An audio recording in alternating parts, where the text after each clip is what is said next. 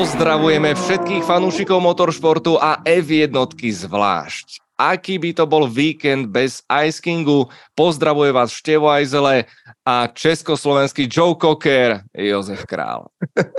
Ahoj.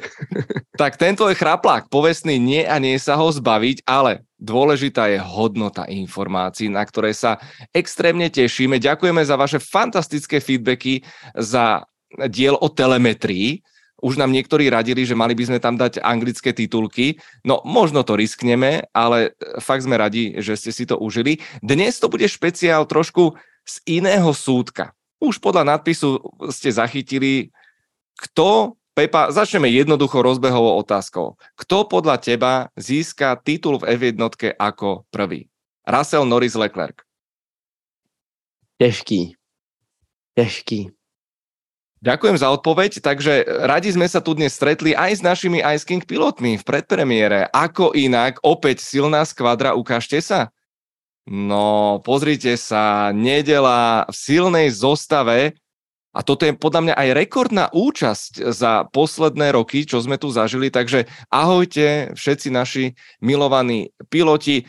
Tešíme sa nielen na vás, tešíme sa na každého formulového fanatika 19.2.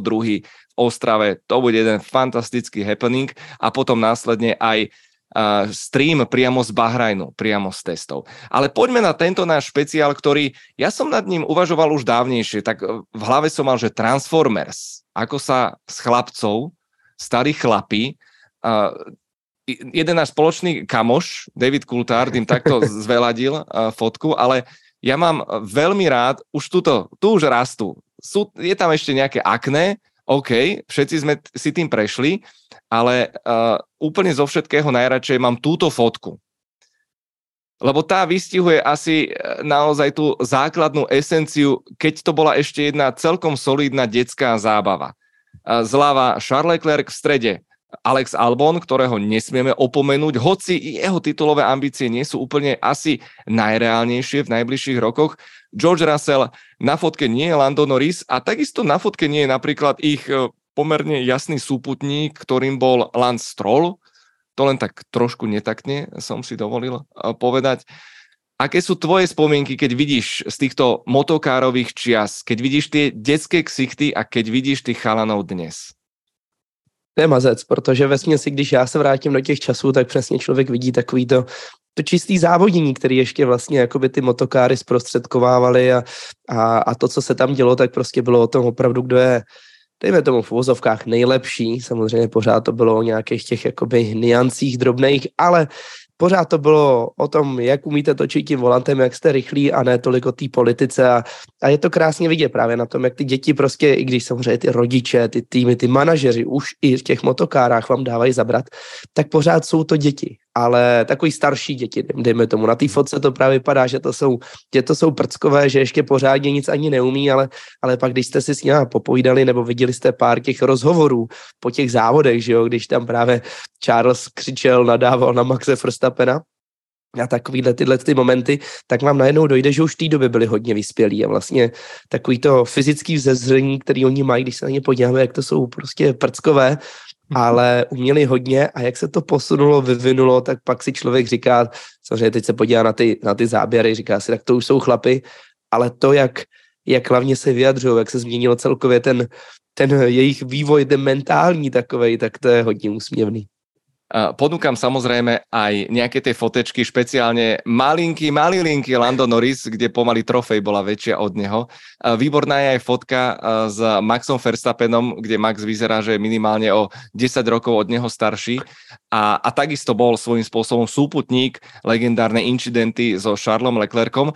Ale poďme teda rozmotať toto klbko špekulácií, lebo ako inak budeme špekulovať. Titul získa ten, ktorý v prvom rade bude mať mimoriadne rýchly monopost.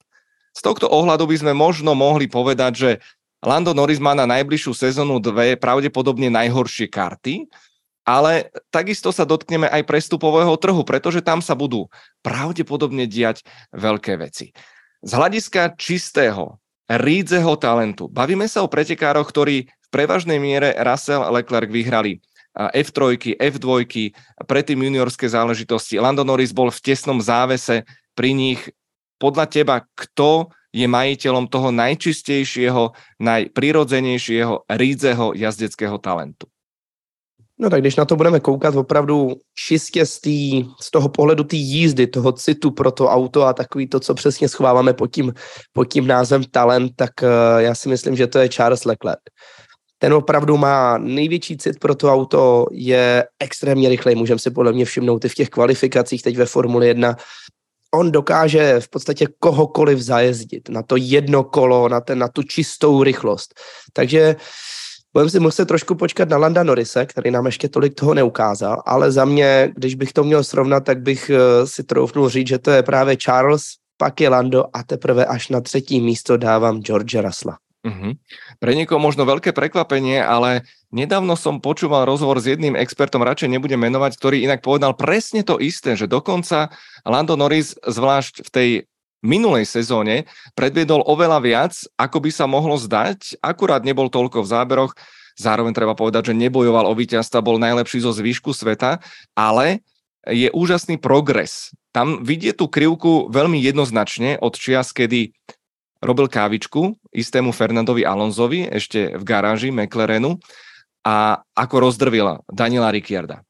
A je veľmi podľa mňa dôležité povedať pri všetkých týchto troch mladíkoch, preto som ich vypichol, lebo taký Alex Albon šancu mal v Red Bulle. Navyše je najstarší z nich všetkých a svojím spôsobom zhorel. Nebudeme si klamať, nemal to jednoduché. Nikto to pri Verstappenovi nemá jednoduché. Aký reálne dobrý je Lance Stroll si nedokážeme ešte celkom asi tak nejak vyčítať. Uvidíme pri bližšom porovnaní aj so spomínaným Alonzom. Ale títo traja strelci ja som tak nejak uvažoval nad tým, že čo majú spoločné. Tak poďme to rozmeniť.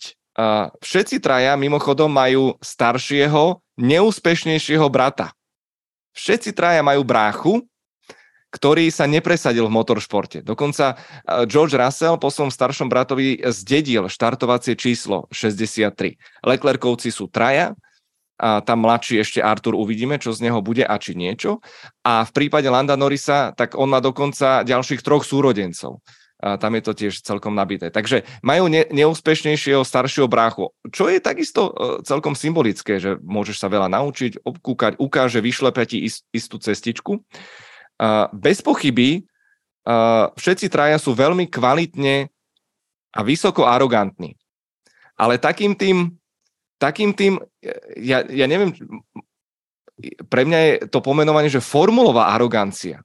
Také to, čo mi príde absolútne prirodzené, normálne, e, to nie je proste e, partička e, šachu, gorotiek a, a ne, akože rešpekt musí byť, ale, ale zažili sme to viackrát.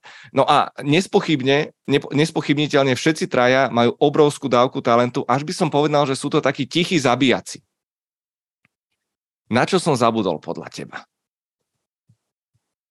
Mm, určitě všechno je pravda. A mně se právě líbilo ta první otázka toho, kdo má ten největší talent, protože mě strašně zajímá, k čemu dojdeme i minimálně z tvojí strany, protože myslím si, že to bude ještě hodně zajímavý, takový to rozluštění toho, kdo vlastně je ten nejlepší a kdo by měl získat ten titul, protože tohle to jsou ty věci, které jsou společné. Myslím si, že jich mají možná i víc, teda popravdě těžko se to jakoby pojmenovává, charakterizuje, ale když se podíváme, tak uh, měli velmi dobrou podporu z mládí, jak jakoby, teď nemyslím rodinou, protože se dá říct, že že svým způsobem Charles Leclerc pochází z těch jakoby nej, nej, jakoby nej, nejslabších por, poměrů. Ano, eh, prepáč, rovno, podpory, ale... rovno dopoviem, Charles Leclerc síce Monačan a jeho starý otec eh, založil veľmi úspešnú firmu, myslím, že na predaj automobilov, uh, zdedil to tuším strýko, ale samotní Leclercovci, Charlov otec, nepatrili rozhodne k tým najbohatším a rozhodne nie v porovnaní s Landom Norrisom a George Russell je niekde tam v strede. Přesně tak, ale, ale i tak, když se nám to podíváme, tak oni měli, nevím, jestli se dá říct štěstí, to asi nejde, ne, nedá se říct, že štěstí, ale ten jejich talent byl odhalený velmi brzo, už v motokárách. To znamená, že měli velmi dobrou podporu, protože ty výsledky, které měli v průběhu celých těch jejich kariér, tak eh, nejsou jen tak. Je to tak, že opravdu to byli kluci, kteří měli štěstí nebo byli ve správnou dobu na správném místě aby právě mohli realizovat ten svůj talent, protože je mnoho lidí, který prostě, mno, mnohdy prostě tu šanci nemáte, nikdo vám ji nedá. A tohle si myslím, že je taková unikátní situace právě toho, kdy jsme koukali na ty fotky z těch motokár, těch, těch, těch mladých kluků, že právě to byli všechno piloti, který dneska za těch x let, dá se říct, za nějakých více jak deset let se prostě nakonec dokázali dostat na ten úplný vrchol, což je relativně unikátní, když se podíváme třeba na doby Hamiltona, Rosberga, tak samozřejmě Hamilton, Rosberg, Kubica, dá se říct, že to byla taková ta silná trojice, tak ty se dostali do, do Formule 1, ale v podstatě každý tak nějak jakoby jinou cestou, dá se říct, že Hamilton, Rosberg velmi podobnou, protože měli podporu McLarenu už od malička, nebo dejme tomu Mercedesu, tak uh, všichni ostatní ale tam tak nějak jako padali tak různě. Ale pak právě přišla tahle nová generace, kdy už najednou mi přijde, že většina těch manažerů si byla vědoma toho, že musí koukat právě už do motokár a vytvořilo se tam takovýhle, takový silný, jako silná, silná generace pilotů, která právě měla všechen ten, tu výchovu a ten support k tomu, aby právě dokázali projít všema těma kategoriemi až na ten úplný vrchol. Takže to je podle mě taky velmi unikátní a mám pocit, že od té doby, co právě teď jmenujeme tyhle tři, dejme tomu pět mladíků, který se tam dostali, nebo dejme tomu i klidně šest, protože by mezi ně měl patřit i, i svým způsobem Max Verstappen, tak uh, to je unikátní, protože teď po té době vlastně, co tihle přišli, tak nikdo další, nevypadá žádná další takováhle skupina, kde byste si řekli, no, tam se tlačí dalších pět frajerů, který se dostanou za pět let do Formule 1. Zatím to tak není, takže to je podle mě velmi unikátní věc, která se tam sešla a je právě velmi podobná tějto, v poměru těch tří. Jeden taký nenápadný benefit pri všetkých týchto troch mladíkoch je podľa mňa ten, že aj za posledné dva roky bolo krásne vidieť, že oni zvládli prechod z jednej éry do druhej.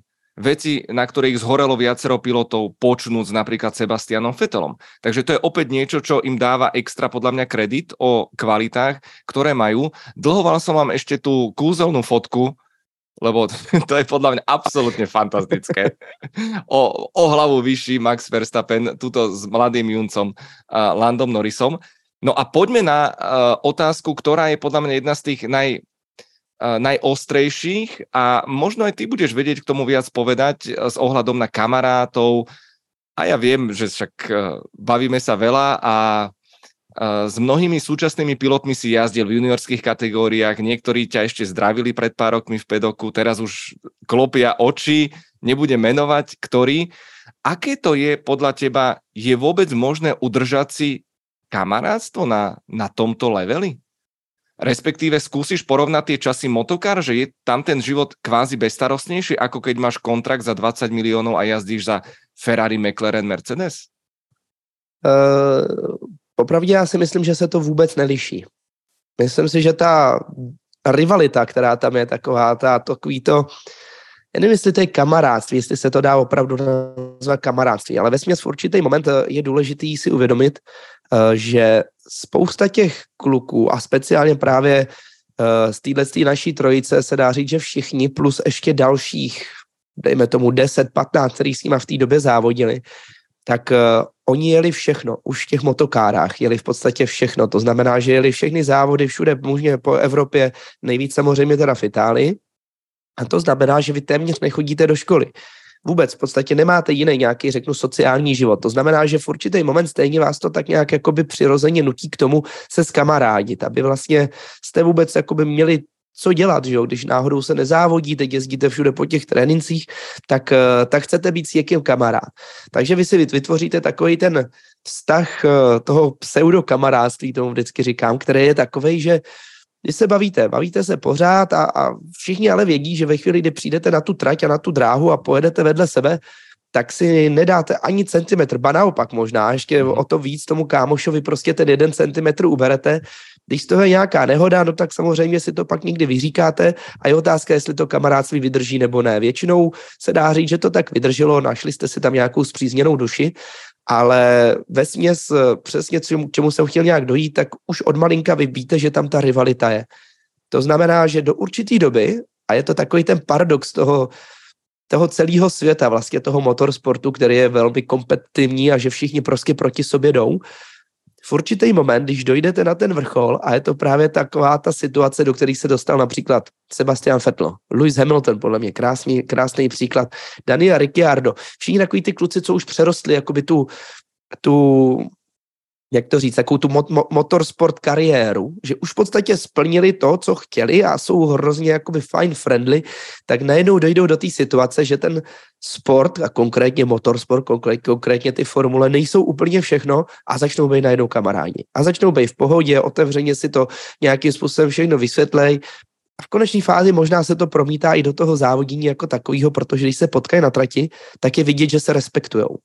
Což je něco, co motokárách nebo v těch juniorských sériích vy vůbec nemůžete dát nikdy najevo. Protože prostě všichni koukají na vás a není to tak, že si řeknete, Ježíš, vedle mě tady jede ten můj kámoš, tak já mu tam nechám prostor a on mě pravděpodobně v té další zatáčce předjede. To tam prostě není, protože ta rivalita je obrovská a vy potřebujete především ukázat sami sebe na to, jak jste dobrý a protlačit se nahoru. Ale když jste nahoru, tak právě na, nahoře, tak už se právě trošku ty hrany obrušují. Mm-hmm. Um, je tu ešte jeden aspekt, na ktorý sa často zabúda vo svete športovcov a, a z hodou okolností e, teraz pred pár dňami sme mali stretávku bývalí futbalisti, e, slovanisti, sme sa stretli pri stole a bolo to veľmi, veľmi kúzelné a, a sledovať aj tie životné cesty, kam sa podeli a teraz videl som týpkov, ktorí ktorý som si myslel, že z nich budú smetiari a, a darí sa im dobre a naopak niektorým sa darí inak. Ten profi šport a špeciálne pri týchto chalanoch, na rozdiel odo mňa, kde ja som zvládol a všetci sme zvládli ešte školy. Títo chalani odišli zo školy, mali individuálnych maximálne nejakých učiteľov, ale im bolo istým spôsobom ukradnuté detstvo, dospievanie a potom je celkom prirodzené, že môže nastať istá forma harašenia. Na, na, nazvime to takto. Spomeňme si na Landa Norisa, jeho, jeho úvodný rok v F1, o tom, ako stále, že musí piť veľa mliečka a, a hrali to naozaj na ten, akože je dieťa dnes vymeta žúrky, fotografuje, má milión aktivít, koničkov, babenky, čajočky, ide to zľava doprava. Sú tieto faktory v podstate uh, ohrozením kariéry uh, týchto jazdcov? Alebo ako to zachrániť, aby, aby sa nestratili, aby nepodláhli tomu aj spoločenskému tlaku, aby nepodláhli sláve? Tak ono se to strašně těžko jakoby nějakým způsobem popisuje, charakterizuje, hlavně na to úplně není jednoznačná odpověď, protože každý se s tím vyrovnává nějak jinak, ale ve když se koukneme na celý ten průřez s tím startovním polem ve Formuli 1, tak spousta lidí to přizná, spousta lidí to nepřizná, ale většina prostě dělá s nějakým, dejme tomu, psychologem, sportovním koučem, s někým, kdo vám neúplně usměrňuje myšlenky, protože to nejde. Vy jste většinou ten lídr, ten, kdo prostě má nějaký ten směr a vy ho musíte dávat i v tom týmu, ale podle toho se taky musíte chovat. A spíše to o tom, že a myslím si, že i sám jsem si tím prošel takovým tímhle vývojem, protože není to jenom o těch nejlepších, kterých se tam vlastně dostanou. A dá se říct, že, že obrovské množství těch uh, kluků, holek, který obětují právě uh, to mládí nějakému, dejme tomu, jakoby profesionálnímu sportu, a v určitý moment přesně přijdou takový ty běžný zážitky. A teď je otázka, jestli toho litujete nebo ne. To je první věc. A druhá samozřejmě, jestli vám to chybí nebo ne. A každý se s tím vyrovnává jinak. Takže spíš jde o to, že opravdu s těma sportovníma psychologama a psychologama jako takovejma, tak eh, většinou vyhledáte odpovědi na ty vlastní otázky, které máte a od toho prostě jsou lidi, kteří by vám měli pomoct. A spíš jde o to, aby vy jste si uvědomili, že tu pomoc potřebujete, než se v tom úplně ztratíte, protože samozřejmě ty momenty jsou a myslím si, když se podíváme na ten takový průřez těch posledních let konkrétně, protože dřív podle mě to tak nebylo. Samozřejmě bylo to i ovlivněné tím, že se do Formule nachodilo mnohem později, mnohem starší, eh, starší ty piloti byli, tak minimálně za těch posledních let tak každý vlastně nejenom z těch šampionů, ale především na těch šampionech, to je většinou vidět, tak měl takový ty, ty svoje momenty. Ať už to byl Lewis Hamilton z kraje vlastně na začátku McLarenu, ať už to byl Sebastian Vettel, ať už to byl vlastně kdokoliv další uh, v tomhle tom jejich jakoby v jejich skupině Nico Rosberg si myslím, že, že taky se dá tak pojmenovat, tak to jsou přesně takový ty momenty, že si řeknete, no, podařilo se jim to. Měli prostě jakoby tu oporu a samozřejmě ve chvíli, kdy jste nejlepší v tom sportu, většinou máte i nejlepší tu podporu takovou, která vás nějakým způsobem tam jakoby sfackuje ze stran a udrží vás tom nějakým nastavením mentálním, ze kterého prostě nevypadnete.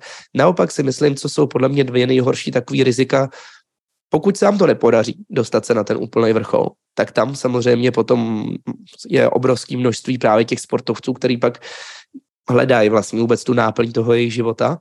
A zase potom úplně, když už jste na tom vrcholu, co dělat, až skončíte tu kariéru. To jsou podle mě dvě největší otázky a největší jakový rizika. Oproti tomu, když jste mladý, tak jste pořád tvárný a, a, a jak říkám, Formule 1 celkově to, že jste pilot Formule 1, není o tom, že jste jeden člověk. Máte za sebou pořád obrovský tým lidí, ať už je to manažer, který vám samozřejmě vysvětlí, že se nechováte úplně adekvátně jako první člověk, pravděpodobně dřív ještě k tomu vám to řekne vaše rodina a tak dále a tak dále, takže ta hierarchie tam je, to znamená, že je o koho se opřít a většina vlastně z těch, z těch závodníků to zvládla a konkrétně bylo vidět, že ho na Landovi Norrisovi, když přišel a říká, ale od téhle sezóny stopka, fungují úplně jinak a budou úplně jiný. A byl to ten velký krok v tom dospívání, který si myslím sám za sebe, když se na něj podívám, tak udělal diametrální rozdíl a v tom pedoku ho najednou všichni začali brát úplně jinak.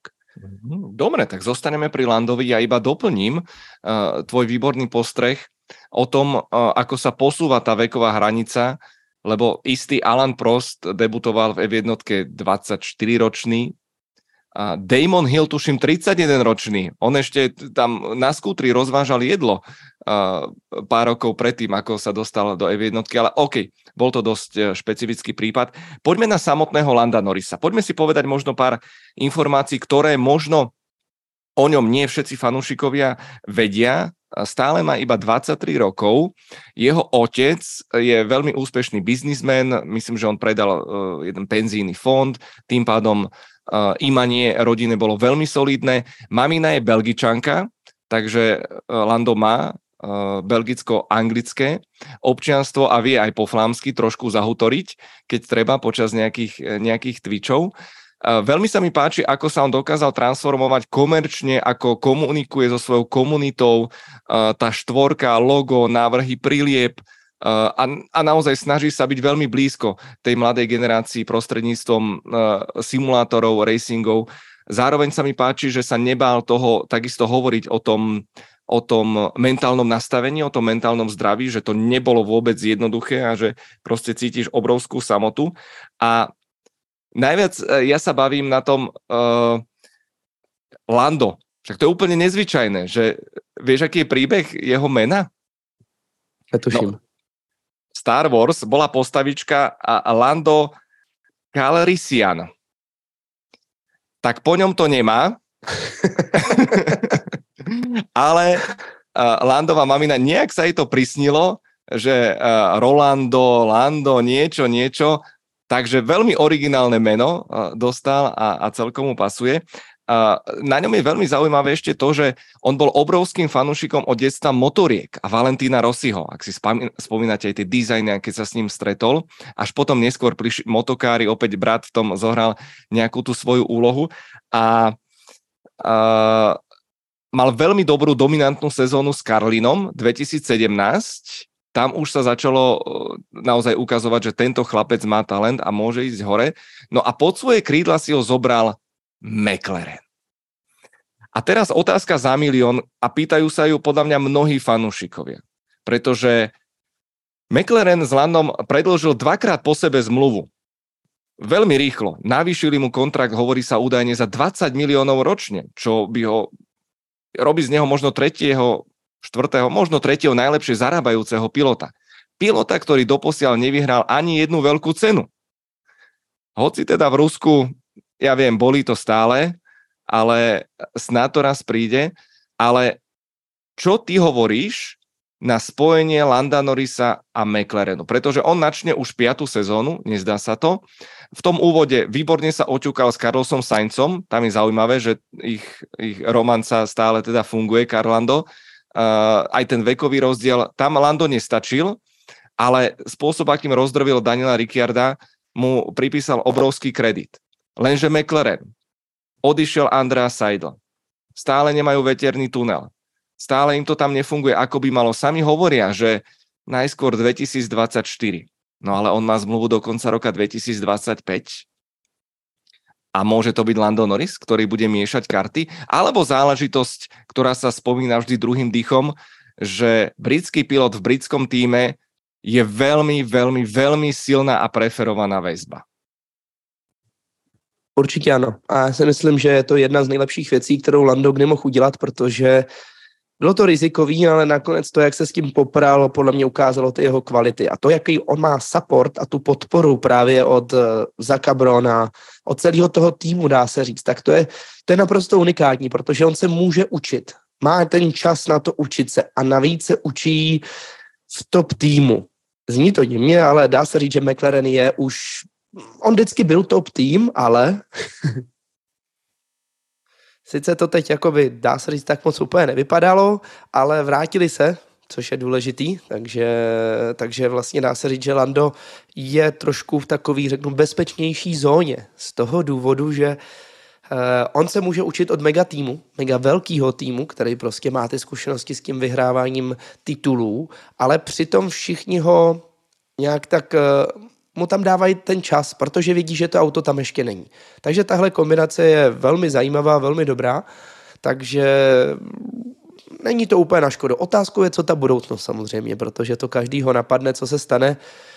Eh, já si myslím, že do určité doby, dokud tam nenastane nějaká větší změna, a to myslím tím konkrétně například dodavatele motorů nebo nějakýho vstup prostě nějaký automobilky, tak McLaren nemá na to získat titul i kdyby na to měli nějakým způsobem, že by to auto bylo relativně rychlý, tak samozřejmě Mercedes, jakožto dodavatel jejich motorů, je nenechá vyhrát, nenechá porazit ten tovární tým. To by ten tovární tým musel být na tom velmi špatně, aby najednou začali tlačit McLaren, ale je pravda, že teďka tuhle sezónu, nebo nejme tomu tu minulou, měli trošičku výpadek ale to, co přijde pravděpodobně příští sezónu, tak vrátí Mercedes zpátky do hry, což znamená samo o sobě to, že prostě McLaren tu šanci na ten titul pravděpodobně mít, nebude.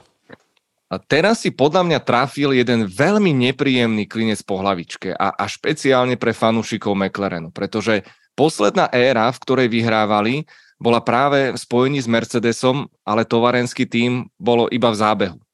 Takže tá éra je úplne inde, hovorím ešte o ročníku 2012 a práve tu sa práve dostávam k tomu bodu, že koľko ešte bude ochotný Lando Norris pretrpieť, byť trpezlivý v týme, ktorý, zoberme si len skutočnosť, že ak oni dobudujú ten aerodynamický tunel, to teraz nie je tak, že cvaknete a všetko bude zrazu fungovať. Rozprávame sa o monoposte pre sezónu 2025. Čo sa všetko môže stať dovtedy, podľa mňa kľúče od miešačky bude držať uh, aj tento rok Lewis Hamilton, lebo ak ty hovoríš, a dobre si povedal, že McLaren historicky z hľadiska renome je top tým, ale muziku podľa všetkého bude tvrdiť Red Bull, Ferrari, Mercedes a ty so stratou pol sekundy, aj keby strácal McLaren len 3 desatiny, stále to je len o tom, že možno vystrelí raz za čas nejaké víťazstvo, pozbiera nejaké pódy a zatiaľ ich má 5. Ale nie je to podľa mňa tým s majstrovskými ambíciami. Myslíš si, že to proste Lando vie a bude číhať na svoju príležitosť, pretože je známe a je to potvrdené z viacerých zdrojov oficiálnych, že okolo neho poletoval veľmi intenzívne Red Bull. A bolo to už v momente, keď vlastne prechádzal z juniorskej kategórie, okamžite ho Zach Brown musel podpísať v McLarene, aby ho Helmut Marko nevyfúkol. Tak oni tam budou podle mě obletovat úplně všichni. Otázkou je, konkrétně si myslím u Red Bullu, že jak bude vypadat kariéra Maxe Verstappena. A to je podle mě největší otazník, který samozřejmě nikdo dokáže říct, jestli Max chce vyhrát ještě jeden titul, dva, deset, to nikdo neví. On sám tvrdí, že by nechtěl závodit nějak úplně extrémně dlouho, ale... Co bude uh, robiť? Právě, to, co bude dělat? Co bude robiť Max Verstappen, prosím tě? Však se zblázni z tej Kelly, furt bude mať doma. Kviatovo dieťa vychovať, však to nie je sranda, ale nie, akože srandy bokom, Max Verstappen celý život proste v monoposte, v aute, v kokpite a na simulátore nechcem mu brať ilúzie, ale uh, teda nevidel som veľa záberov, že by Max Verstappen vo voľnom čase robil DJ-a, fotil, hral golf alebo niečo podobné. Typologicky je on úplne zase inde. Právě, právě. Takže z tohohle důvodu já si myslím, že dá se říct, že v Red Bullu ty dveře jsou na nějakou dobu zavřený, protože eh, Red Bull nechce mít dva rychlí piloty. Oni chtějí mít prostě super rychlého pilota a takovýho toho v uvozovkách nosiče vody, který prostě ta stará koncepce, která vždycky fungovala, kterou teda ostatní týmy rozbili a zatím teda si možná uh, uvědomují, že to to není úplně nejlepší cesta. No ale, ale Red Bullu to funguje, takže tam já si myslím, že oni vždycky budou pokukovat po někom trošku slabším. Ne, nevěřím tomu, že by to mělo být tak, že by to bylo Verstappen, Norris, tato dvojce dohromady v Red Bullu podle mě nikdy nebude. No a Potom samozřejmě tam máme dva top týmy, který já si dovedu představit, že by tam opravdu Lando Norris mohl být. A těmi týmy jsou samozřejmě Mercedes a Ferrari. S tím, že ale mám takovej, takový zvláštní tušení, nebo jak to nazvem. No, už že... sa tam blížím a já už, už moje neurony se tam, ano, presúvali. že, že to nebude úplně anglický tým, že bude muset jakoby změnit trošku ten směr, protože uh, vidíme to, jak je v tuhle chvíli nastavený nějakým způsobem Ferrari. Myslím si, že Carlos Sainz určitě bude držet ve Ferrari ještě dlouho. Otázkou je ale prostě to, co, co Charles. Oni budou mít velmi dobrou šanci příští rok, respektive tenhle rok, jako by tuhle začínající sezónu. Mají šanci Nevím, jestli je to moc optimistický tvrzení, ale už jsem ho jednou řekl nahlas, vyhrát ten titul, protože mají relativně málo omezení, dokázali udělat možná spolehlivější motor a musí se setkat asi dalších jakoby 20 věcí v té mozaice, aby to dopadlo, ale ta šance taková jakoby virtuální tam je. A to je zajímavé. Takže od toho se bude potom vyvíjet celá budoucnost vlastně složení eh, to je, toho jezdeckého složení u Ferrari. Ale samozřejmě, kdyby Lewis Hamilton získal titul příští rok, tak je velká pravděpodobnost, že skončí. No a když získá Lewis Hamilton titul, tak to znamená, že ho Ferrari nezískalo ani jeden z těch jezdců. A podle mě relativně velká šance by mohla být to, že by Charles mohl zamířit do Mercedesu a ve Ferrari se uvolní jedno místo, po kterým podle mě by klidně mohl pokukovat Lando Norris. Takže to je taková jako divoká teorie. Pekná konštrukcia. Ja som, eh, čo je to, asi tak pred rokom? Ja som vystrelil do sveta a ja som presvedčený, že Pozri, každé impérium sa skôr či neskôr rozpadne. Fetela prestali baviť svojím spôsobom tituly v Red Bulle, hľadal novú výzvu, išiel do Ferrari. Michael Schumacher z Ferrari bol odídený, Lewis Hamilton v McLarene tiež už e, spolahlivosť mizerná, hľadal novú motiváciu. Takže ja si myslím, že aj Verstappenovci versus Red Bull, videli sme to v minulej sezóne v Brazílii, že nie všetko je tam úplne že tip-top a a možno samotný Max začína prerastať samotný tým, takže uh, nadviažem na to, čo si spomínal, kľúče od miešačky Lewis Hamilton a nezabúdajme, že Charles Leclerc vlastne jemu zmluva končí vo Ferrari na konci 2024. To je budúci rok. To znamená, že tento rok by sa už malo začať s rokovaniami o prípadnom predlžovaní zmluvy, takže počkajme si na, na ten vývoj, aký bude v rámci rýchlosti a, a fungovania týmu, špeciálne pod uh, Frederikom Vaserom. Ale ešte dokončíme z, um, myšlienku s Landom, lebo úplne logicky sa to natíska. Andrea Seidl, projekt Audi. Pravdepodobne až od roku 2026. Ale to od začiatku nebude výťazný projekt len počítajme tie roky, na schvál, ja to hovorím. Lando je v McLarene a teraz, ak nebude mať víťazné auto, hoč, hoci Zack Brown hovorí, že my mu ho dáme na neskôr ďalšiu sezónu, tak nebude mať žiaden dôvod odísť. To je vo hviezdách, ale potom tu je, dovolím si povedať, že veľmi ambiciózny projekt Audi, prečo by automobilka chodila s tým, že bude končiť na šiestej priečke pohára konštruktérov, v zabehnutom zaoberi, čiže nie je to projekt na zelenej lúke, ale Myslíš si, že je tam reálna väzba medzi, medzi Andreasom Seidlom a Landom Norrisom? A reálná vazba tam určitě je, tak samozřejmě oni spolu fungovali velmi dobře. Problém je, že já nevidím žádnou potenciální možnost toho, že by Lando Norris mohl jít do Hinvillu, to znamená do Saubru, potažmo do Audi, protože samozřejmě je ta automobilka která za prvý je teda německá a bude tím pádem mít nějaký vlastní jakoby uh, choutky a tlaky právě dát tam nějakého německého pilota nebo někoho, kdo prostě je blíž v rámci toho trhu, protože oni vstupují že jo, do nadnárodního sportu, který v zásadě pro ně je v první řadě marketing. To znamená, že, jak se vždycky říká, peníze až na prvním místě ve Formule 1 z toho musí vycházet. A ty peníze, které do toho Audi, Audi bude dávat, tak očekává, že dostane zpátky skrze marketing. A oni samozřejmě budou chtít propojit ten marketing s někým, kdo je blízký té značce. Takže tohle podle mě tam jsou další takové varianty, které tam můžou být, co by podle mě mohlo být relativně zajímavý a možná to je trošku taky sci-fi, protože ono samozřejmě všechno se nám hodně rychle mění. Ale když se podíváme na to, kde závodí starý Carlos Sainz, protože se nám jede Dakar, že jo? tak uh, samozřejmě to motorsport oddělení je pořád relativně malý.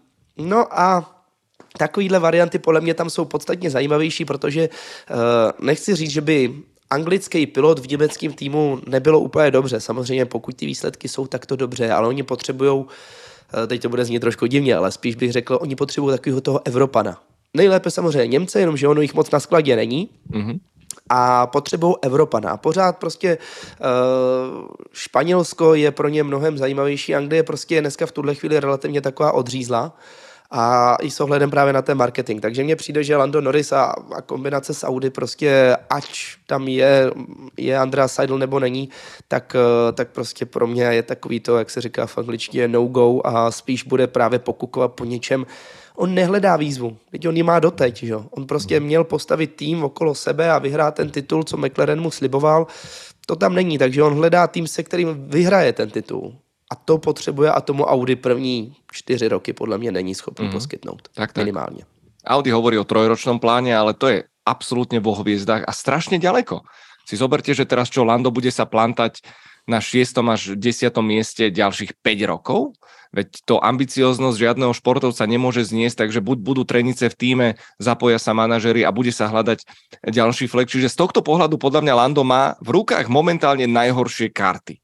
Jedine, že by McLaren prišiel s nejakým ultra inovatívnym konceptom už pre túto sezónu a reálne by udržali aj vývoj v rámci celého roka, je to nepravdepodobné, ale hold, nechajme sa prekvapiť. Posledná otázka ku každému jednému pilotovi.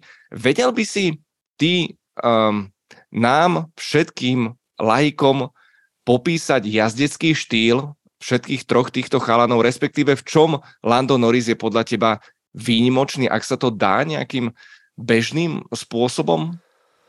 Ono je podle mě hodně zajímavý, že zase je to velmi podobný, protože díky tomu, jak oni jsou ve stejné době, začínali nějak tak stejně, procházeli takový ty stejné teorie té rychlosti, to znamená to, co fungovalo na těch motokárách, pak co fungovalo v těch juniorských kategoriích F3, F2, nakonec je F1, protože zase se za tu dobu tolik nezměnily ty pravidla. Teď samozřejmě jsme měli první velkou změnu pravidel, ale dá se říct, že oni začali vlastně všichni ve stejný moment, takže měli nějak tak jakoby podobný to nastavení. Uh, mi přijde, že v tom, v tom, že bychom si vzali takový ty extrémy, jako třeba Fernando Alonso, který byl extrémně agresivní s, předním, s předníma kolama, s volantem, Lewis Hamilton, který když přišel do, do Formule 1, tak tam jezdil všechno bokem, vypadalo to spíš jak rally styl a procházelo mu, procházelo mu to a, a fungovalo to. Tak tady u těch není nic takového, co by se dalo vypíchnout, ale konkrétně si myslím, že Lando Norris velmi dobře čte tu situaci, ve které je. Párkrát se teda spálil, konkrétně právě to Rusko, na který už si jednou narážel. Byl velmi odvážný, byl prostě mladý, odvážný a tým bohužel mu nechal zbytečně až moc toho prostoru k tomu samotnému rozhodování.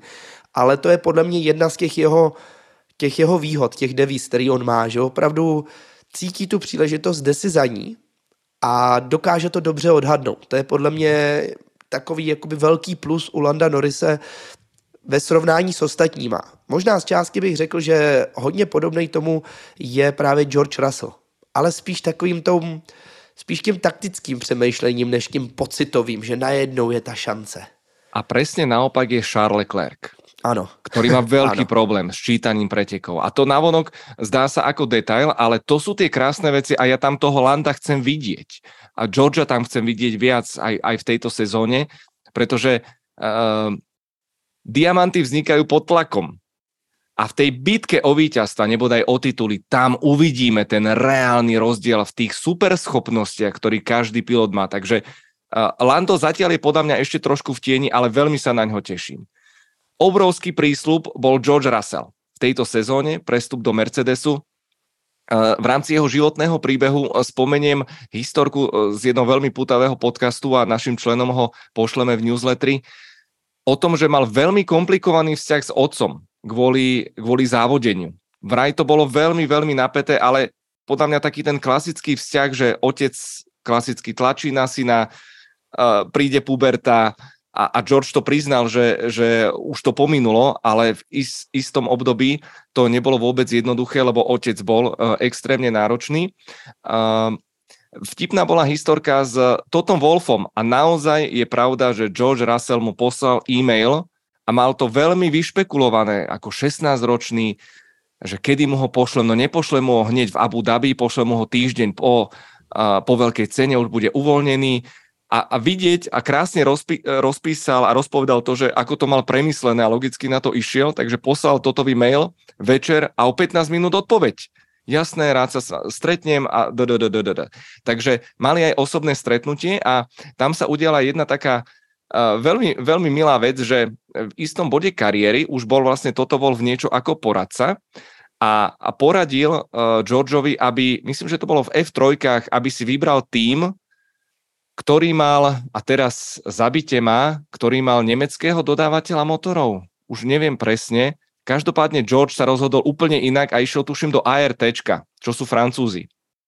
A George to interpretuje tak, že si šplhol u, u Tota, že vlastne mu ukázal svoj charakter, svoju osobnosť, že vlastne nebol len taký ten yes man a ten, ten pritakávač, čo všetci mladíci majú s tým uh, problém, logicky, keď prídu do veľkého sveta, nielen, nielen motoršportu. No a potom tam bol veľmi zlomový okamih, ktorý sme vlastne rozoberali, aj v samostatnom debriefingu. A to bola Imola pred dvomi rokmi a tá obrovská nehoda s Walterim Bottasom. A musím udeliť veľký kredit, pretože v tom podcaste George Russell dostal otázku, že čo je taká jeho akože slabina. A väčšinou počujeme také rôzne alibistické odpo- odpovede už v tejto sfére a on povedal, že mojou slabinou je um, hádzanie viny na druhého uh, in the heat of the moment. V tom, v tom najvypetejšom okamihu. A v minulej sezóne to bolo naj, najkrajšie vidieť v mnohých súbojoch, kde George Russell niekoho vytlačil, do niekoho vrazil, tak hlásil do vysielačky, že môj súper do mňa nabúral.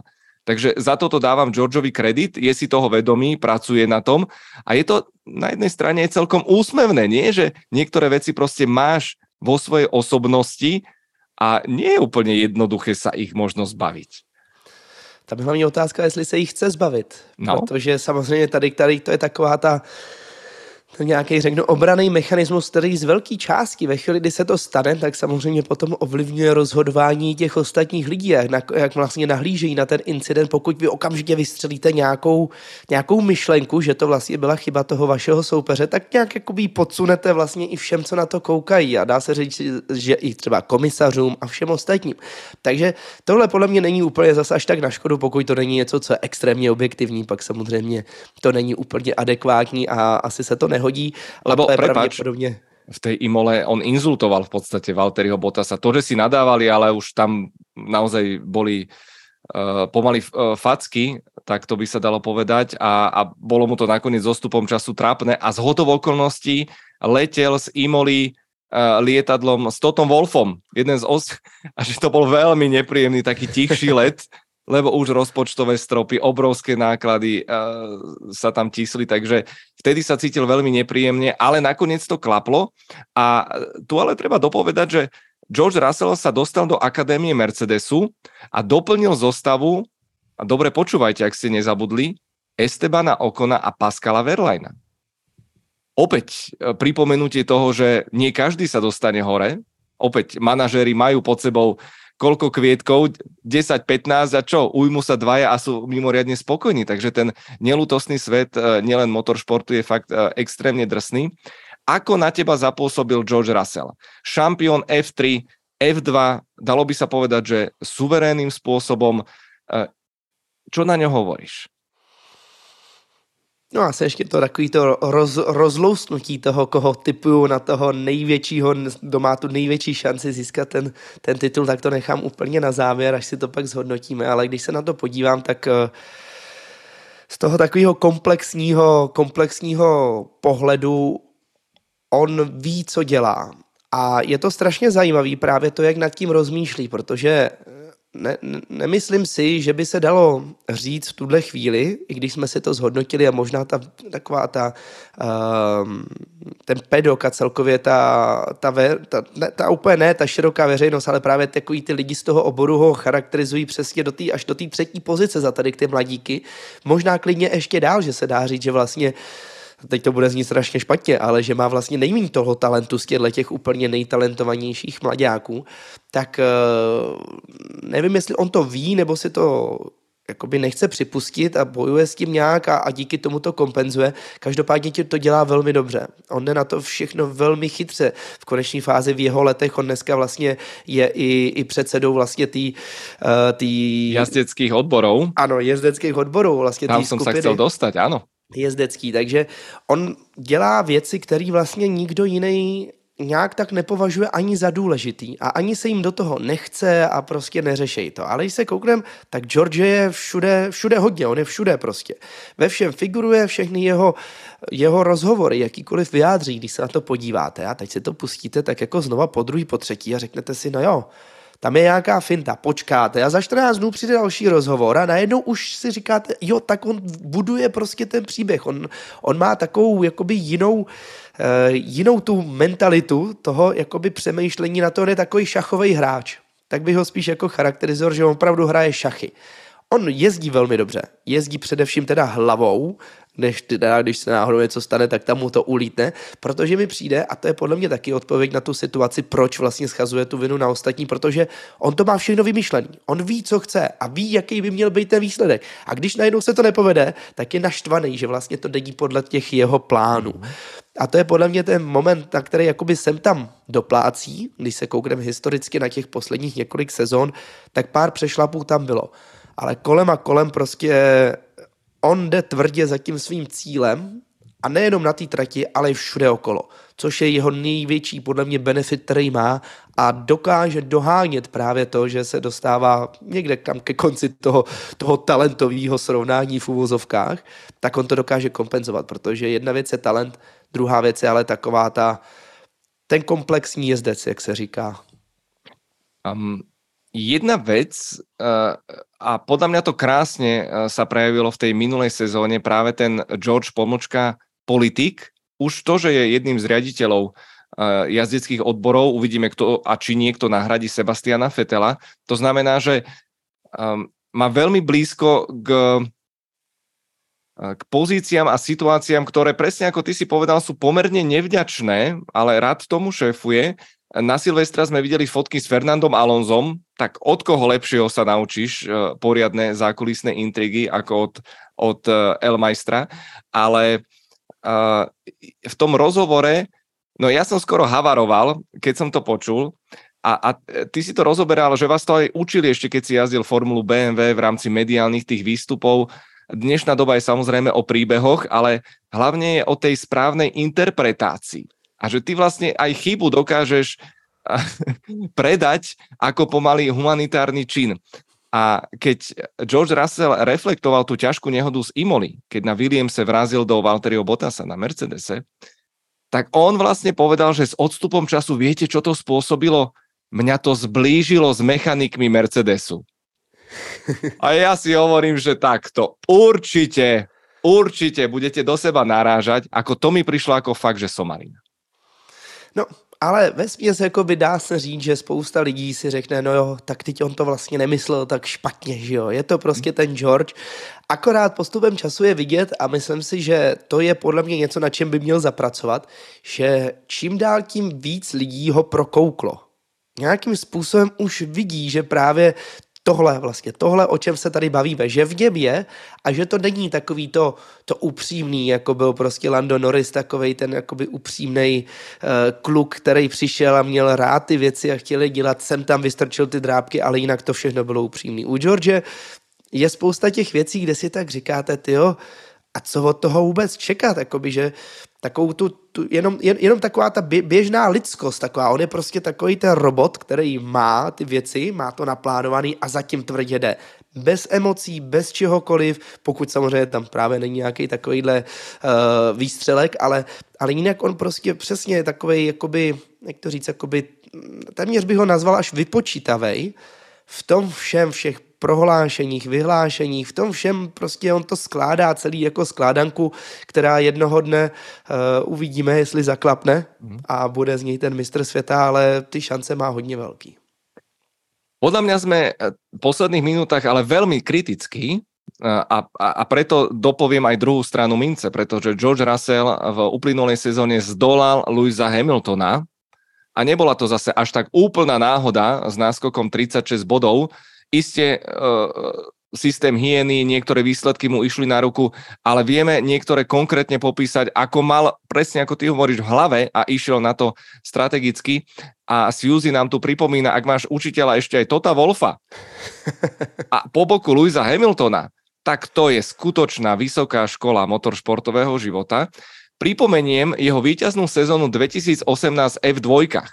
On totiž získal tento titul absolútne suverénne, 287 bodov, Lando mal 219 a Alex Albon 212. Za nimi istý Nick de Vries, Arťo Markelov, Sergio Sete, Kamara, Fuoco, Giotto a tak ďalej. Latifi bol 9. predstavte si to. A tímový kolega Jack Aitken iba na 11. priečke. Čo sa týka ďalšej kariéry Georgia Russella, tak bol na čakačke riadne dlho, tie tri roky vo Williamse neboli jednoduché a sám na to spomína, že uf, my sme boli tak pomali, že ja som sám hľadal vnútornú motiváciu, že v Monaku proste, ja neviem, o 5-6 sekúnd bol pomalší na kolo, tak si stanovil taký benchmark, že on musí ísť každé to kolo na 120%, aby sa niečo na tom celom naučil. A preto sa extrémne teším na nasledujúci ročník, pretože úvodný, úvodná sezóna v Mercedese tak to boli veľmi cenné lekcie a bude sa veľmi silno lámať chlieb, pretože samozrejme Joe, Lewis Hamilton má ambíciu na zisk 8. Eh, majstrovského titulu. A skúsme sa teraz dotknúť, inak Mr. Saturday v rámci kvalifikácií. Toto je taká vec, ktorá ja mám s ňou dosť zásadný problém, lebo byť v slabom týme ako Williams, tak tam môžeš len vystreliť každý tretí víkend potom si nenápadný mnoho chýb nevidieť, keď jazdíš za stredopolový zadný tým. Takže e, toto je fascinujúce, keď vidíte jazdca v absolútnom top týme. E, čo to si už naznačil v rámci jeho jazdeckého štýlu, že to je viac, že to je viac možno podľa teba o hlave, je tam nejaká silná alebo že extrémne slabá stránka? Lebo Lewis Hamilton po tom úvode rozpačitom už pôsobil od tretiny sezóny veľmi sebavedomým dojmom. E, poviem to inak, nepôsobil dojmom, že by mal zo svojho týmového kolegu veľkú obavu. No právě, já si myslím, že ono to není jakoby, že to, já bych nebral vůbec to naše hodnocení jakoby kritický, ba naopak si myslím, že je velmi pozitivní a takový, e, jak to nazvat, realistický, protože když se na to podíváme, a přesně konkrétně druhá polovina sezóny, tak uh, prostě Georgeovi chybí trošičku na Louise Hamiltona. Jenomže je velká pravděpodobnost, že on takovým tím svým nadhledem dokáže sbírat ty body. Takový ten, ten hyena styl, jak už jsme si z toho dělali několikrát srandu. Je to věc, která ale funguje, pokud nebojujete vyloženě o titul. A pro mě právě tahle sezóna, která bude, tak se na ní těším úplně nejvíc, protože přesně to bude o tom, že ty dva budou muset spolu závodit. A viděli jsme to už v Brazílii, takový ty vysílačky, tohle, tamhle, jak oni se tak oťukávají. A v jeden moment pravděpodobně v téhle sezóně dojde na to, že opravdu budou, budou tvrdě závodit, půjdou po těch nějakých bodech a tam se podle mě ukáže to kouzlo, ta jeho jakoby síla, kterou on má. Protože realisticky za mě je to jedna jediná, jediná prostě jeho jakoby slabina a to je právě to takový to čistý tempo. To vyloženě to, který jsme věděli, že Max Verstappen sednul do auta a první co hned jsme věděli, že on bude všude vždycky super mega rychlej. Chybělo mu všechno ostatní, ale poskládal to a je tam. A, ale většinou, pardon, až mi to zaskočilo, většinou jsou ty momenty takový, že přesně třeba i Lewis Hamilton nebo Charles Leclerc, nebo i třeba Lando Norris, tak to jsou kluci, kterým vlastně nechyběla vůbec rychlost, ale potřebují skládat tu skládanku všude okolo. Když to u George mi přijde, že on má poskládaný všechno, akorát mu chybí prostě, nevím, nedokážu to kvantifikovat, jestli to je desetinka na Louise Hamiltona, na ty nejtalentovanější, ale to není o tom, že to skládáte, to už prostě tam neposkládáte, to už nějak někde vždycky se bere někde mezi nebem a zemí a uvidíme, jestli on dokáže právě touhle s tou politikou překročit právě tu jednu desetinku a vymyslet to tou hlavou, já si myslím, že ano. Tam je práve ten krásny rozdiel, že Lando síce prehral so Saincom v rámci uh, zaučania sa, ale Ricciarda vymazal, kdežto pre Georgea Russella bolo meritkom najprv Robert Kubica, ktorý nebol rozhodne teda v najlepšej forme a potom Nikola Latifi, s ktorým naozaj e, sa porovnávať nemá zmysel. Takže v tomto má George Russell život najťažší, podľa mňa úplne suverénne zo všetkých troch a je tam ešte jeden moment, na ktorý nesmieme opomínať, lebo stále tu hovoríme o nejakom pretekovom tempe, talente, forme, ale ak budú naše predpovede a tak nejak to cítime, podľa mňa všetci cítia, že Mercedes sa vráti do hry o víťazstva, že ten tým sa bude musieť rozhodnúť, na koho bude jazdiť. Poučený uh, stavom Hamilton Rosberg, dedictvo, spomente si Hamilton Alonso 2007 rok. A toto sú veci, ktoré napríklad e, pre mladíka môžu byť naozaj neviem, ako to zmanéžovať. Vieš, v jednom momente, keď tam budú dvaja draci, to no, môže byť naozaj veľká rana.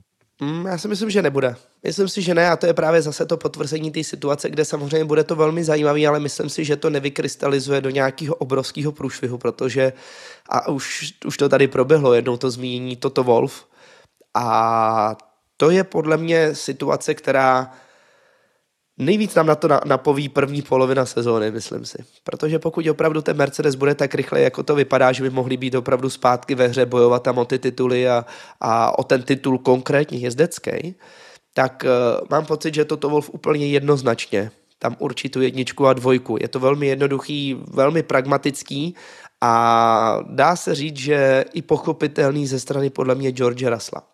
Protože pokud toto vol za ním přijde a řekne, hele, když Lewis Hamilton získá ještě jeden titul, tak půjde do důchodu a my ti garantujeme, že tady prostě s námi budeš závodit dalších pět let a, a ty tituly vyhrajem, tak podle mě to je situace, na kterou George dokáže přistoupit.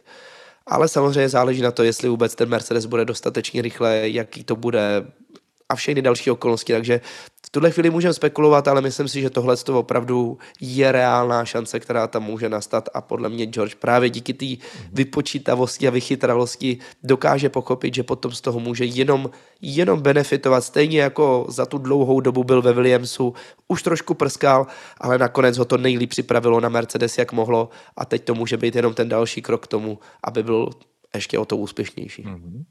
Poďme od Russella k Charlesovi Leclercovi. Monacký Disney Prince, ako ho mnohí berú, uh, rozhodne veľký hezón a veľký to sympatiák, ale opäť ďalší tichý zabijak.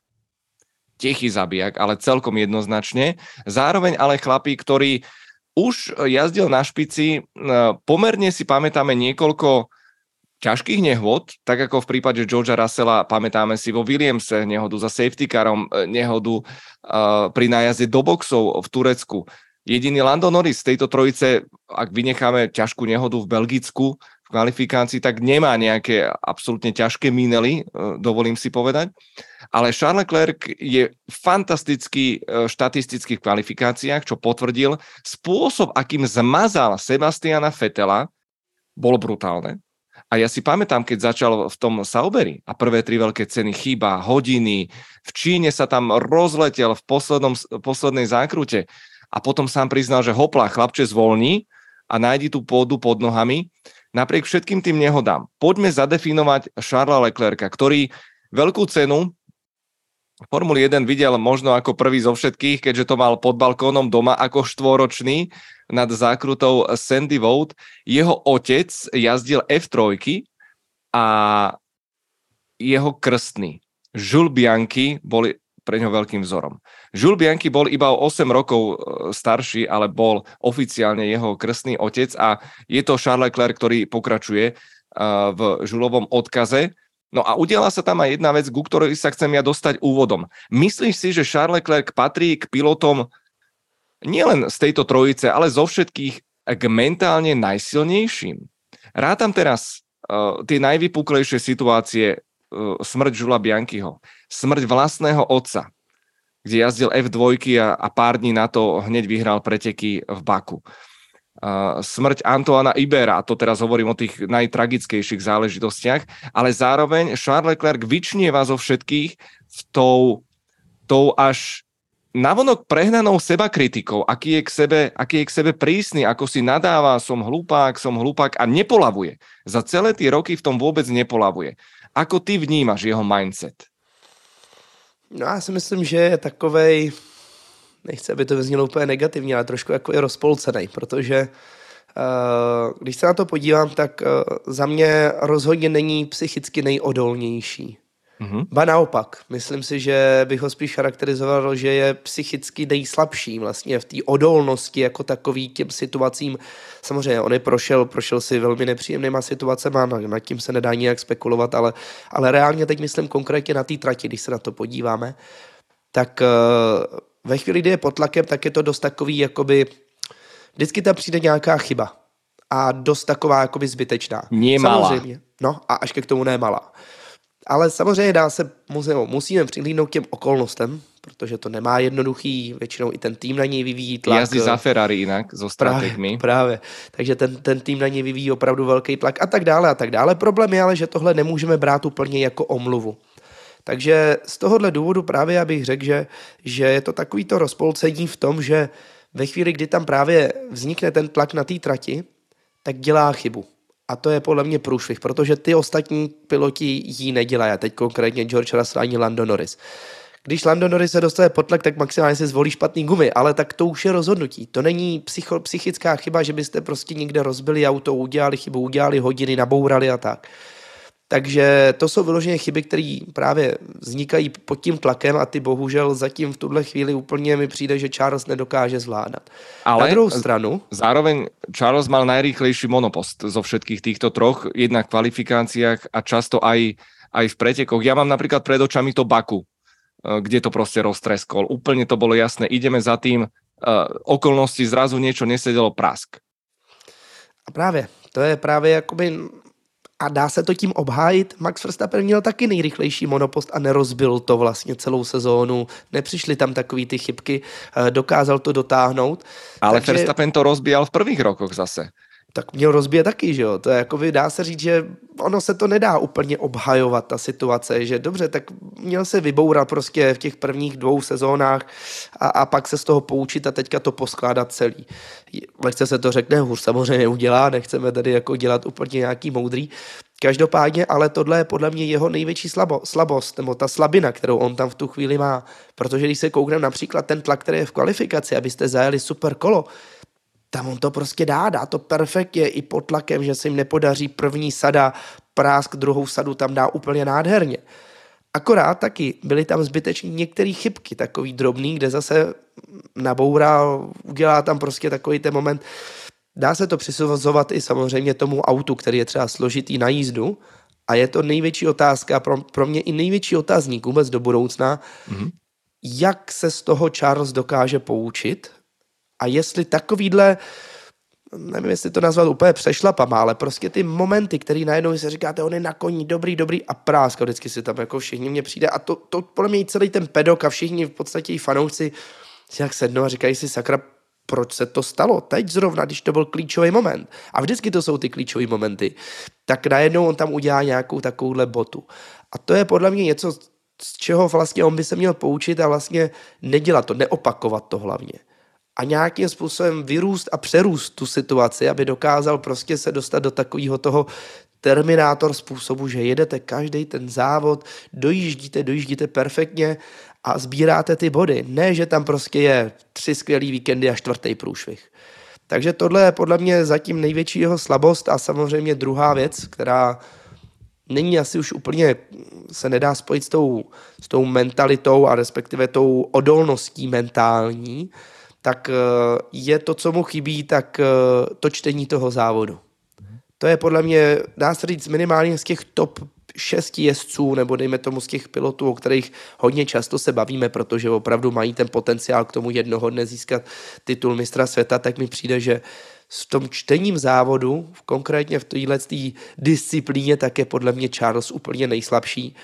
A ve chvíli, kdy Ferrari mu řekne, hele, půjdeš prostě teď do boxu pro takovýhle gumy, tak on řekne jenom OK a jde do boxu. Už i dokonce Carlos Sainz jako jeho týmový kolega prostě dokáže nadávat na Ferrari, změní jim tu strategii třikrát a vyjde z toho mnohem líp. A to je podle mě alfa omega celý té situace, která opět nedá se říct, no jo, teď oni ve Ferrari mají špatného stratega, ale prostě vy musíte mít ten nadhled takový, ten být o krůček napřed.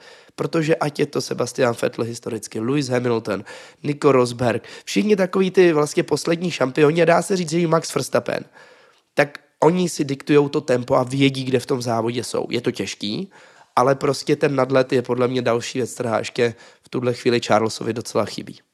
Ano, ale spojíme si na Abu Dhabi. Tam zrazu bol záblesk toho, mali sme to naplánované, strategický, jazdecký, to vyšlo absolútne tip-top. Má výborných učiteľov, Carlos Sainz, spomínali sme jeho čítanie veľkých cien.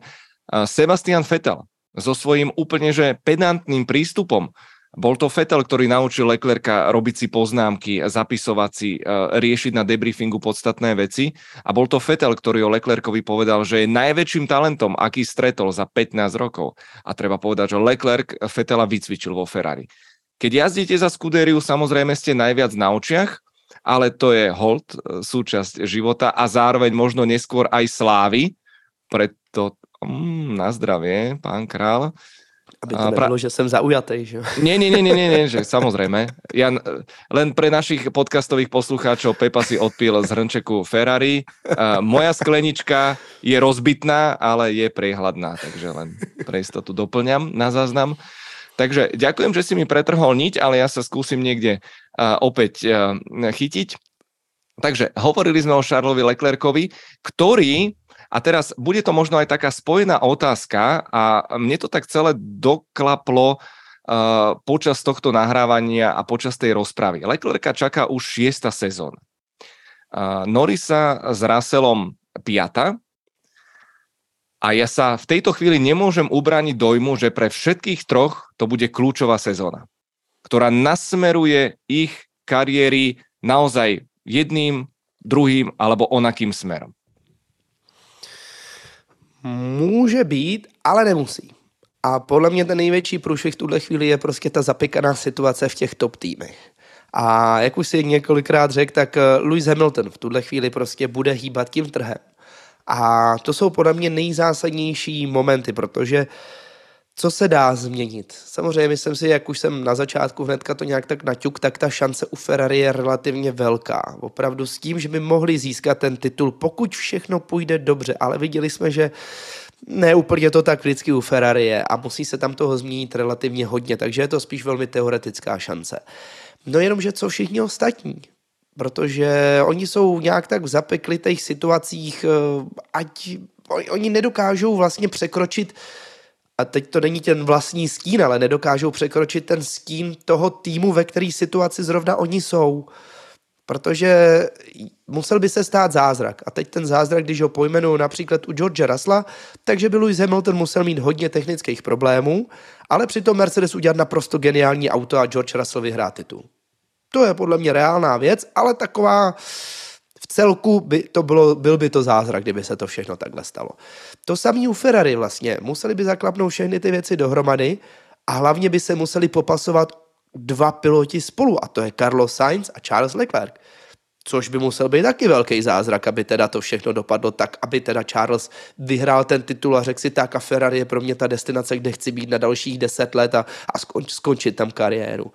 No a samozřejmě Ulanda tam už úplně ani ten zázrak jakoby nevidím, jak už jsme si řekli, hmm. tam on je prostě v tom stínu toho týmu, kde ty to nepřekročíte, ať jste sebe lepší, ať se stane cokoliv, tak uh, u McLarenu prostě dávám tomu opravdu tak asi 2% naději, že by se mohlo stát to, že příští rok vyhrajou, respektive tenhle, já pořád říkám příští, tenhle rok, že vyhrajou, vyhrajou titul, ať už v konstruktérech nebo právě v mistrovi světla, světa, uh, světla taky možná. A majster světla bude, ale uh, toto je jeden z fórikov, ktorý je tak zatiaľ veľmi nenápadne podsúvaný Landovi Norrisovi, pretože ja vyslovím meno pilota, ktorý mal takisto obrovské renome, ktorý v F3 zvádzal vyrovnané súboje s Artonom Senom a v princípe v F1 pohorel a nevyhral ani jednu veľkú cenu.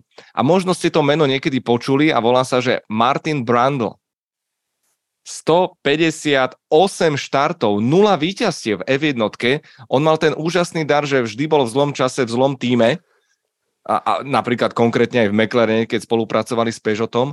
Takže uh, toto je taký veľký výkričník a britské médiá by si na tom vedeli uh, pochutnať, keby chceli, ale samozrejme, uh, samozrejme nechcú. Takže bol blízko víťazstvu a vtedy ti povedia, či to bolo v Monze, či to bolo v Soči, tvoj čas ešte príde.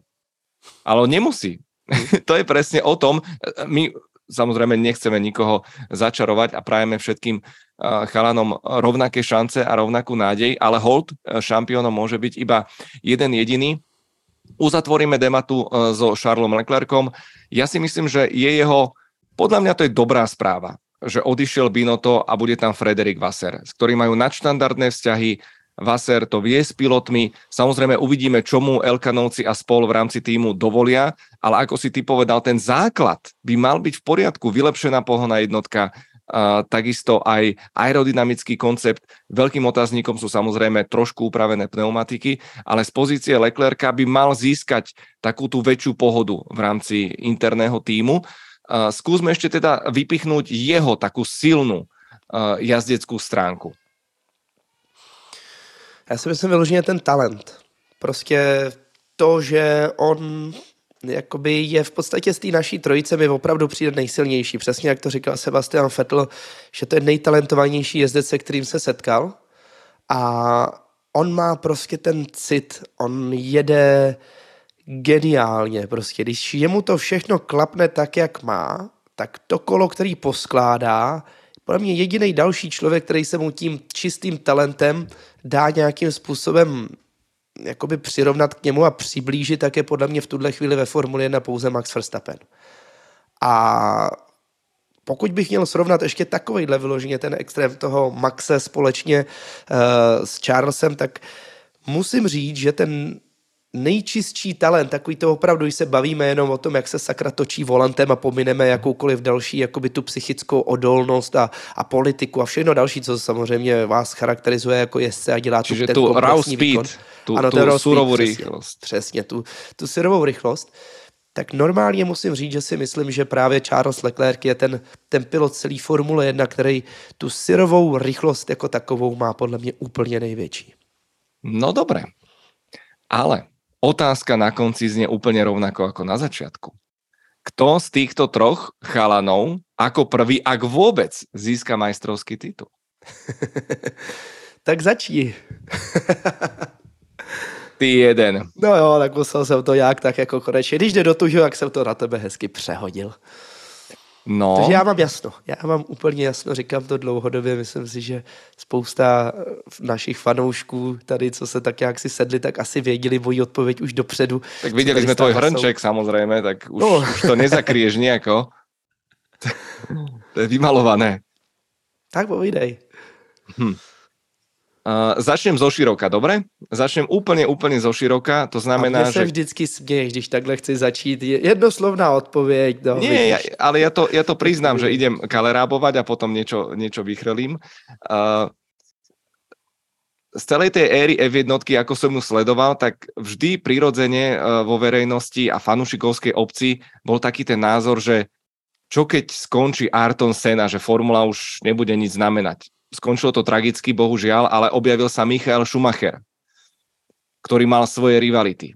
Potom si pamätám, ako sa hovorilo, no keď skončí Šumi, tak to je koniec pre F1. A zrazu bum, bol tu Alonso, bol tu Raikkonen, bol tu Montoya. A takto sme pokračovali, až sme sa dostali do stavu, kedy Vettel skončil, čo chvíľa skončí aj Alonso po tisíc rokoch a pravdepodobne v najbližších rokoch skončí aj Lewis Hamilton. A ja som absolútne nadšený z tejto nastupujúcej generácie, ktorá, ako som teraz povedal, 5. 6. sezóna. To nie sú žiadni nováčikovia, to nie sú žiadni juniori, to nie sú žiadne deti. A ja sa extrémne teším na ich vzájomné súboje, um, kontroverzie, možno aj zrážky, pretože uh, pred pár mesiacmi Lando Norris neviem, či sa mu pošmykol jazyk, aj keď stáva sa mu to už pomerne častejšie a podľa mňa cieľene, otvorene povedal, že s Georgeom Russellom už nie je taká sranda, ako keď jazdil za Williams Zrazu, keď je v Mercedese, tak už je to o niečom inom. Takže opäť e, niektoré priateľstva asi dostanú zabrať, podobne ako Okon s Gaslim napríklad, čo je samostatný, samostatný príbeh. No a kto z týchto chalanov získa najskôr titul? Ideš ty. ne, ne. Tak poď. Ja, ja strelím teraz capa a ja si myslím, že dobre, nahráva sa, trošku sa toho bojím, ale ja si myslím, že Leclerc v Mercedese. Dobrý. Prekvapil som ťa? Trošku jo. Už aj v hrdle vyschlo mi úplně a nemám vodu. Ale jo, jako, jak, jak už jsme nějak tak jako rozvířili tu debatu předtím vlastně o těch různých přestupech a, a celý té struktuře, tak samozřejmě Uh, nějakým způsobem to tak tím zavání, že opravdu by se to mohlo stát a, a ta šance je relativně velká. Uh, uvidíme, necháme se překvapit. Zaskočil ale... jsem tě, já jsem velmi spokojný. Ne, ne, ne, právě, právě, že opravdu ta šance tam je. Problém je, který já v tom vidím jedinou, jedinou takovou tu, uh, takový ten složitý moment, tak to je právě ten anglický pilot v anglickém týmu. Mm-hmm.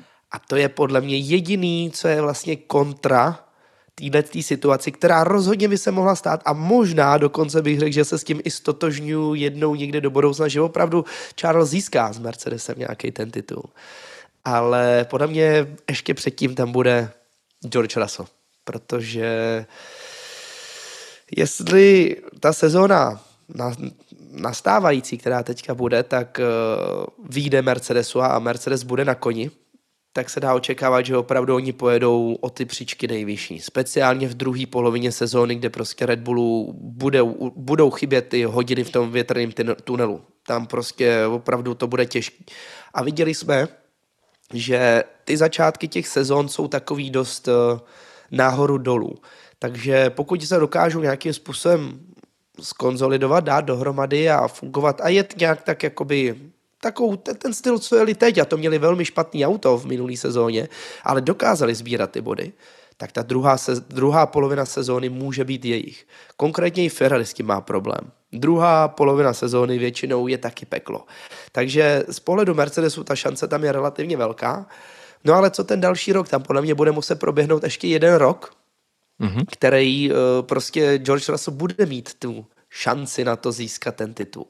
A to podle mě bude právě ten jeho rok. Takže mm-hmm. to, co se bude dít potom, už je ve hvězdách a tam opravdu, pokud bych chtěl srovnat to, tu situaci, která tam může nastat, že by přesně přišel vedle George Russella Charles Leclerc do Mercedesu, tak to bude zajímavý a podle mě do té doby doufám a věřím tomu, že Charles se taky hodně posune i mentálně a dokázal by možná z částí konkurovat i politikovi právě, kterým je George Russell a bylo by to, bylo by to naprostá bomba pecka jako a zase, zase takový ten další příběh, který by se nám tam vytvořil. Ale jak říkám, za mě podle mě, kdo nejdřív získá ten titul, tak je, tak je právě George Russell a na druhém místě musím říct, že rozhodně mám taky Charlesa, protože Lando Norris já tam Ale nevidím opomenuli jsme jednu možnost a, a opět je to len e, číre špekulovanie Lando Norris do McLarenu. Do Mercedesu. Ano. Všetko jsou to dlhé lakte. Ano, ale myslím si, že to už i ten Charles má mnohem větší šanci se tam podle mě dostat, protože mi přijde, že Mercedes trošku jak to říct, nechci říct úplně zlomil hůl nad Landem, ale prostě někdy jsou takový ty věci, kde prostě ta vazba jakoby mezi Mercedes a McLaren, díky tomu, že už se jednou rozešla, tak vy jednou se dostanete na druhý břeh té řeky a my už s váma vlastně nechceme mít nic společného. Takový mám pocit úplně z Mercedesu, že by nechtěli prostě nějakým způsobem vlastně mít pilota z McLarenu. Je to zajímavý, ale, ale podle mě taková nějaká taková nějaká tendence, taková aura mi tam přijde, že tam nad nima tak jakoby lítá. Mně se najviac páči na této epizóde, že vlastně nevíme. Každý názor je akceptovateľný a sme zvedaví na vaše tipy a vaše predikcie. My sme inak pred rokom nahrali epizódu, že ako bude vyzerať grid 2025, takže pomaličky už sa tam blížime a začínam sa aj trošku chvieť, ale rozhodne sa teším, pretože nasledujúca sezóna bude rozhodne stať za to. Takže dajte do komentárov vaše tipy pokojne aj na jazdecké zostavy. No a O pár mesiacov si to vyhodnotíme, možno o pár rokov. Každopádne všetkým držíme palce a to, čo chceme vidieť, je pravá reklama na motorsport a ako dokážu udržať tie svoje kamarátstva, priateľstva. Nech vyhrá najlepší, Ice King bude rozhodne pri tom. Ďakujeme za vašu dnešnú pozornosť. Zdraví vás Števo Ajzele a Jozef Král. Majte sa krásne, ahojte. Ďakujem, mějte se fajn.